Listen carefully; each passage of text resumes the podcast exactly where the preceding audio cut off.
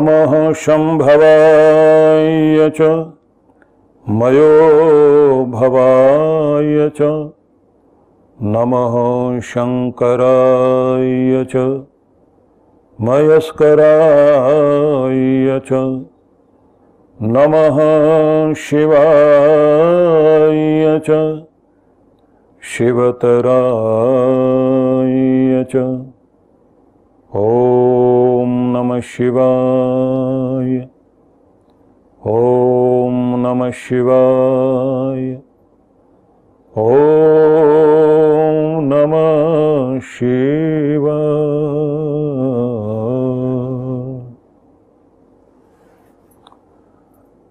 आइए, भगवान शिव से प्रार्थना करें। हे देवाधिदेव, महादेव, भगवान शिव शंकर। हम सभी का प्रणाम स्वीकार कीजिए। कष्ट निवारक, संकट मोचक, पतित पावन, मन भावन, असीम अनंत प्रभु आप ही हैं। आपके स्वरूप को हम प्रणाम करते हैं। सभी के दुख हरता, संकटों से बचाने वाले सबका उद्धार करने वाले और परम आनंद प्रदान करने वाले आप ही हो। हे प्रभु, हम सबका कल्याण कीजिए, इस धरती पर आए हुए दुख का निवारण कीजिए। फिर से मुस्कुराहट दीजिए, हर घर में मुस्कान हो, हर मन में शांति हो, हर हृदय में प्रेम हो, हर आँगन में खुशहाली आए, फिर से ये धरती उसी तरह चहल पहल से भरी हुई दिखाई दे। फिर से खुशियाँ चारों तरफ़ उसी प्रकार से दिखाई दें जैसे पहले रौनक लगी हुई थी। प्रभु, आपकी कृपा की बड़ी आवश्यकता है। सभी के पास तनाव, दबाव, चिंता, भय और आशंकाएँ आ गई हैं। आप अपनी करुणा कीजिए, कृपा कीजिए कि फिर से आनंद से ये धरती हरी भरी हो और मनुष्य को प्रकृति के नियमों के अनुसार जीना आ जाए, हम अपना कल्याण कर सकें। प्रभु, सबका कल्याण करना। आपके चरण शरण में जो भी आए हुए हैं, जो इस समय आपका ध्यान कर रहे हैं, जो आपका पूजन कर रहे हैं, जो आपका नाम जप कर रहे हैं, कम से कम उन पर तो विशेष कृपा अवश्य कर दीजिए। विनती को स्वीकार करना ओम शांति शांति शांति ओम आप सभी प्रेमी भक्तजनों को आज के दिन के लिए मैं मंगल कामना करता हूँ। आपका दिन शुभ हो। आप सबके जीवन में खुशहाली आए। मुस्कुराहट के साथ आपका दिन शुरू हो और घर में सुख शांति बनी रहे। भगवान शिव सबसे पहले अगर किसी एक देव या देवाधिदेव का नाम आता है कि सृष्टि के आदि से जिनकी पूजा की जाती रही है, वह भगवान शिव ही है। देव भी, दानव भी, अमीर भी, गरीब भी, छोटे भी, बड़े भी, वन में रहने वाले लोग भी और नगरों में रहने वाले लोग भी शिव की पूजा करते रहे। इसलिए पूरे भारत में सबसे अधिक मंदिर भी अगर कहीं दिखाई देते हैं, शिव जी के दिखाई देते हैं। शिव भगवान की पूजा के लिए कोई खास विधि विधान भी नहीं है। अगर आप किसी एक पत्थर को भी श्रद्धा पूर्वक स्नान आदि कराने के बाद बिना कोई विधि के साथ भी स्थापित करके और उसमें आप भावना रखकर उस अमूर्त की, मूर्तिमान स्वरूप के माध्यम से पूजा करना शुरू कर देते हैं तो वो जो समस्त रूपों में अरूप बसा हुआ है, इस व्यक्त सृष्टि में जो अव्यक्त बसा हुआ है, उसके प्रति आपका प्रेम और आपकी श्रद्धा व्यक्त होने लग जाती है। इसलिए वनों में रहने वाले लोग, चाहे कौल, भील, किरात, जिस भी तरह के लोग रहे हैं, सभी लोगों ने कहीं पर भी किसी पेड़ को मानकर वहाँ पर भी कुछ रख लिया और पूजा करने लग गए। तो नाम कुछ भी दिया। कहीं उनको बड़ा बाबा कहा, कहीं उनको जो है नाथ कहा, शिव कहा अलग अलग नामों से लोगों ने पुकारा। मैं आदिवासी क्षेत्रों में देखा है, लोग शिव को बहुत अलग ढंग से लेकिन बहुत प्यार से पूजते हैं। और नगरों में तो हम पूजते ही हैं। किसी भी पेड़ के साथ में भगवान शिव का स्थान लोग बना देते हैं और वहाँ पूजा करने लग जाते हैं। मज़े की बात यह है कि विधि भी कोई नहीं है। विधि में आप जल चढ़ाइए, पत्र चढ़ाइए, पुष्प चढ़ाइए और जो कहीं भी नहीं फूल पत्तियाँ चढ़ाई जाती, आप वो उठा करके भगवान को अर्पित कर देते हैं। सीधा मतलब ये होता है कि आपने अर्पण किया, आपको देना आ गया, आपको नाम जपना आ गया, आपको आँखें बंद करनी आ गई, आपको सिर झुकाना आ गया इतने से ही वो प्रसन्न होते हुए ये अनुभूति कराते हैं, चलो तुम्हारी शुरुआत तो हुई। तुमने इधर आना तो शुरू किया। तुमने कुछ मानना तो शुरू किया। ये भगवान शिव का बड़ा अलग रूप है, इसलिए उनका ये भोला रूप है। लेकिन, जब आप मंदिरों में जाते हैं तो भगवान शिव के जो शिवालय हैं, उनके प्राचीन शिवालयों में एक बड़ी अद्भुत बात देखते हैं।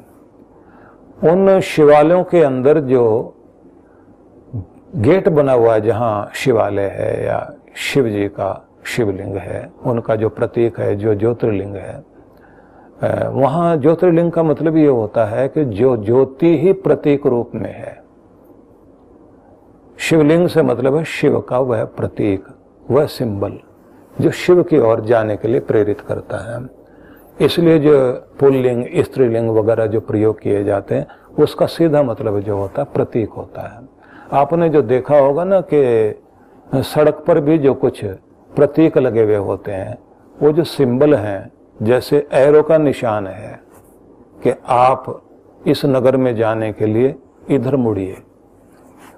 तो आप जा रहे हैं, मान लीजिए मुरादाबाद से आप रामपुर जा रहे हैं या नैनीताल की तरफ़ जा रहे हैं तो वहाँ एक एरो मिलेगा आपको। एक तीर का निशान है। अब उस तीर के निशान का मतलब आगे नैनीताल लिखा हुआ है और साथ में जो है एरो बना हुआ है और खड़े हुए हैं आप रामपुर, मुरादाबाद से थोड़ा सा आगे जाके खड़े हुए हैं। एरो का निशान देख रहे हैं तो समझ में क्या आता है? तीर के पास ही खड़े रह जाएँ। वो कह रहा है कि यहाँ से मुड़कर आगे चलिए। वो प्रतीक है। तो शिव की तरफ़ जाने के लिए जो प्रतीक है, शिव की जो अनुभूति कराएँ, उसका मार्ग दर्शाएँ कोई भी चीज़, जो भी प्रतीक होते हैं, उन प्रतीक का मतलब होता है उस और जाने का मार्ग। लेकिन जो प्रतीक ही प्रतिबिंब बन गया है भगवान का, वह तो शिवलिंग है।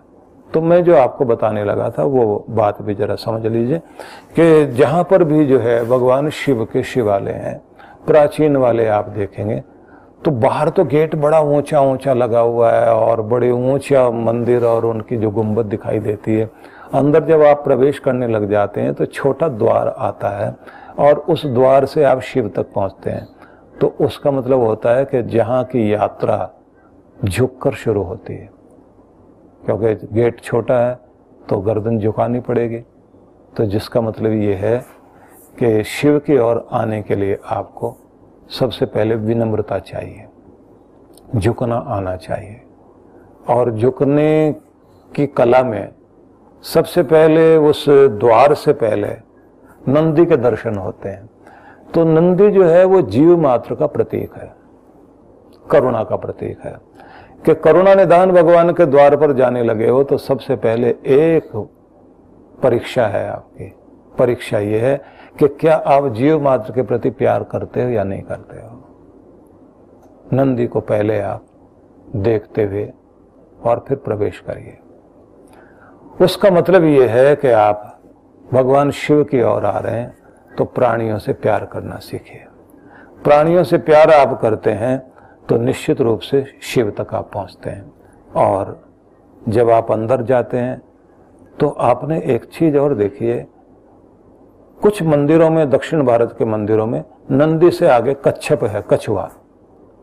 जो ये दर्शाता है कि भक्त वह है जो लगातार थोड़ा थोड़ा प्रयास ही करता रहे, उसकी साधना पूरी हो जाएगी।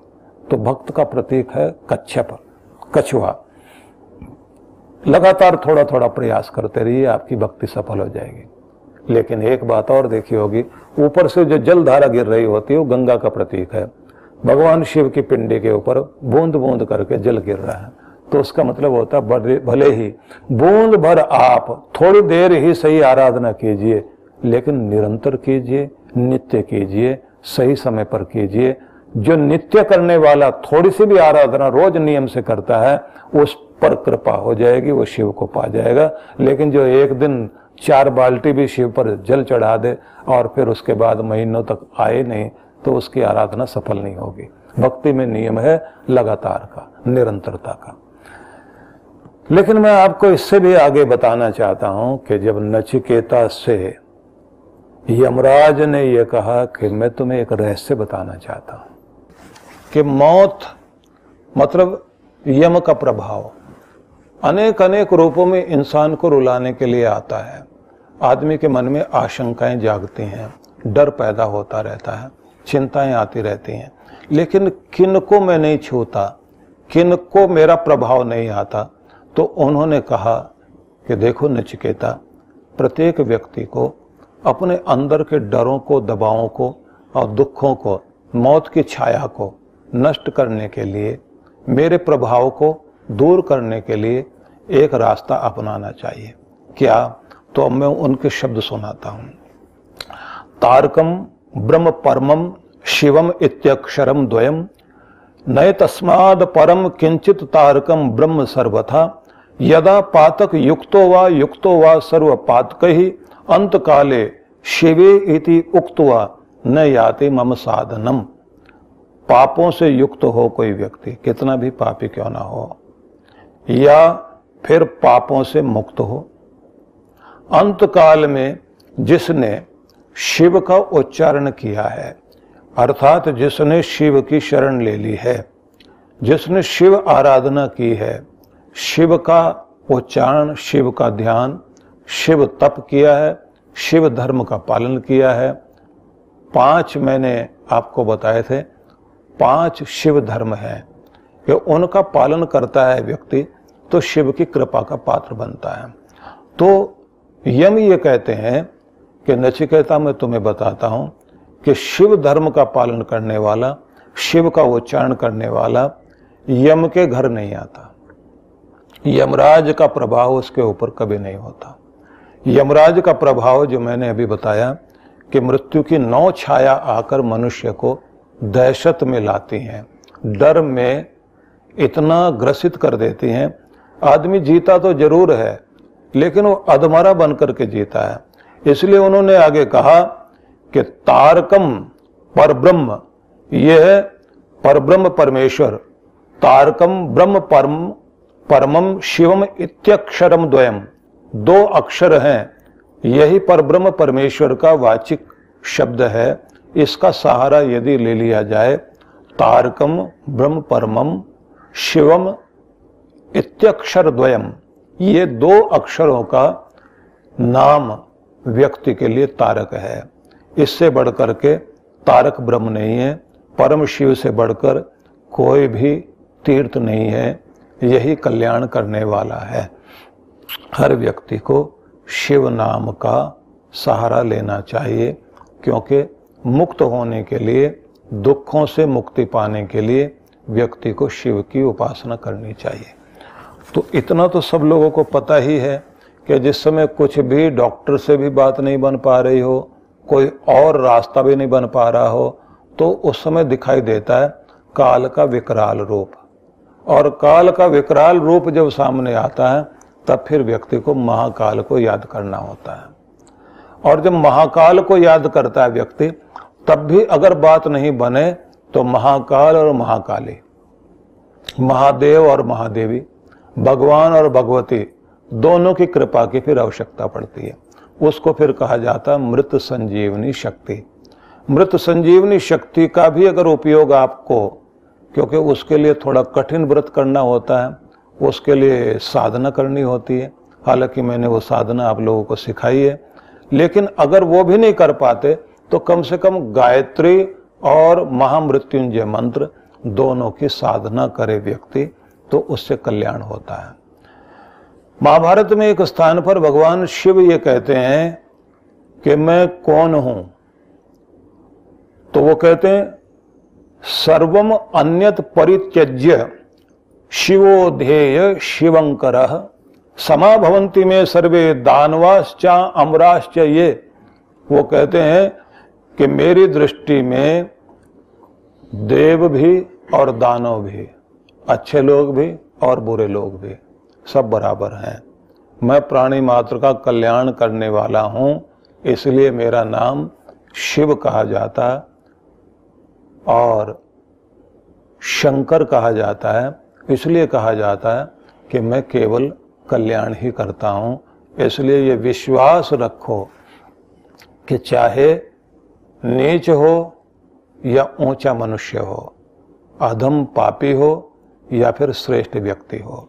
जिसने मेरी शरण ले ली, मेरा नाम ही शिव है, मेरा काम ही कल्याण करने का है, मेरा काम ही करुणा करने का है, इसलिए मैं तो करुणा करूँगा ही। इसलिए भगवान शिव की शरण में चाहे राक्षस गए, उनको भी वरदान मिले, और चाहे देवता गए, उनको भी वरदान मिले।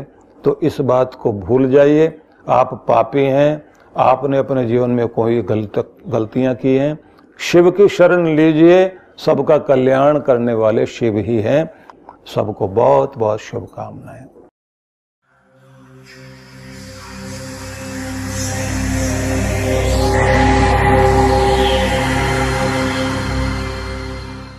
शिवरात्रि का अवसर सामने है और हम सब भगवान शिव के लिए कहते हैं कि शिव समान कोई दाता नहीं। विपद विदारणहार लज्जा मेरी राखियो, हे शिव नंदी के असवार।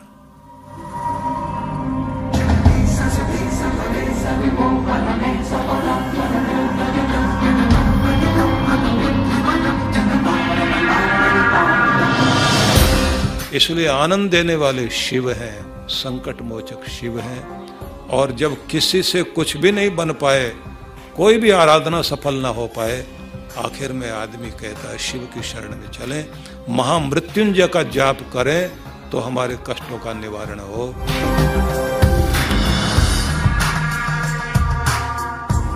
तो ऐसे भगवान शिव की आराधना का अवसर है शिवरात्रि। और शिवरात्रि में मन चाहा वरदान पा सकते हो, अपने कष्टों से मुक्ति पा सकते हो।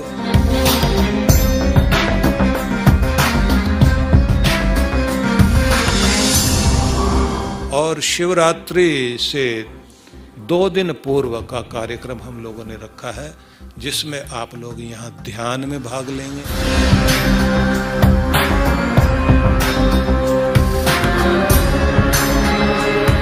और शिवरात्रि वाले दिन जहाँ रुद्राभिषेक करने का अवसर भी मिलेगा। शिव का यज्ञ करने का अवसर भी मिलेगा। शिव सत्संग में भी आप लोग भाग ले सकेंगे।